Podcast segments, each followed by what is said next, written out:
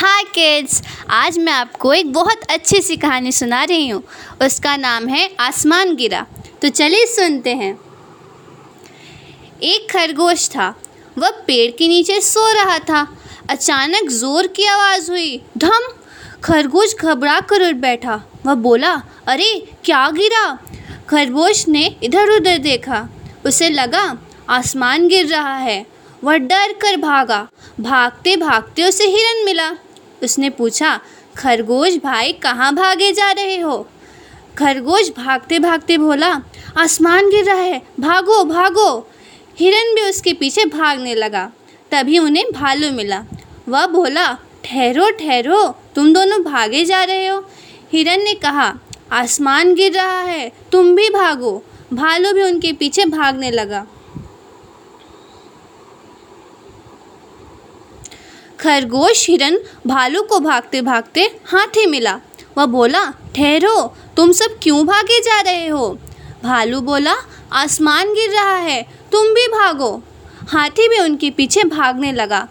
भागते हुए उन्हें शेर मिला। उसने कहा, रुको, तुम सब क्यों भागे जा रहे हो?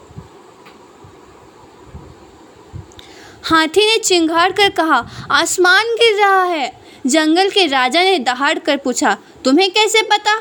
हाथी बोला, भालू ने ऐसा कहा था। हिरन बोला, मुझे तो खरगोश ने कहा था। खरगोश चुप रहा। शेर ने गरज कर खरगोश से पूछा, तुम्हें कैसे पता चला? खरगोश ने कहा, मैं पेड़ के नीचे सो रहा था, वहीं धम से आवाज़ गिरी। शेर ने कहा, चलो दिखाओ। वे सब पेड़ के नीचे पहुँचे। सबने देखा, पेड़ के नीचे एक बड़ा सा नारियल पड़ा था। तभी उस नारियल के पेड़ से एक और वैसा ही नारियल धम से गिरा। खरगोश चौक पड़ा। उसकी नज़र नारियल पर पड़ी। खरगोश ने डरते हुए शेर की तरफ़ देखा। शेर ने मुस्कुराते हुए पूछा, क्या यही तुम्हारा आसमान है? शेर की बात सुनकर हिरन भालू और हाथी सब खिलखिलाकर हंस पड़े। खरगोश भी झेपते हुए हंसने लगा।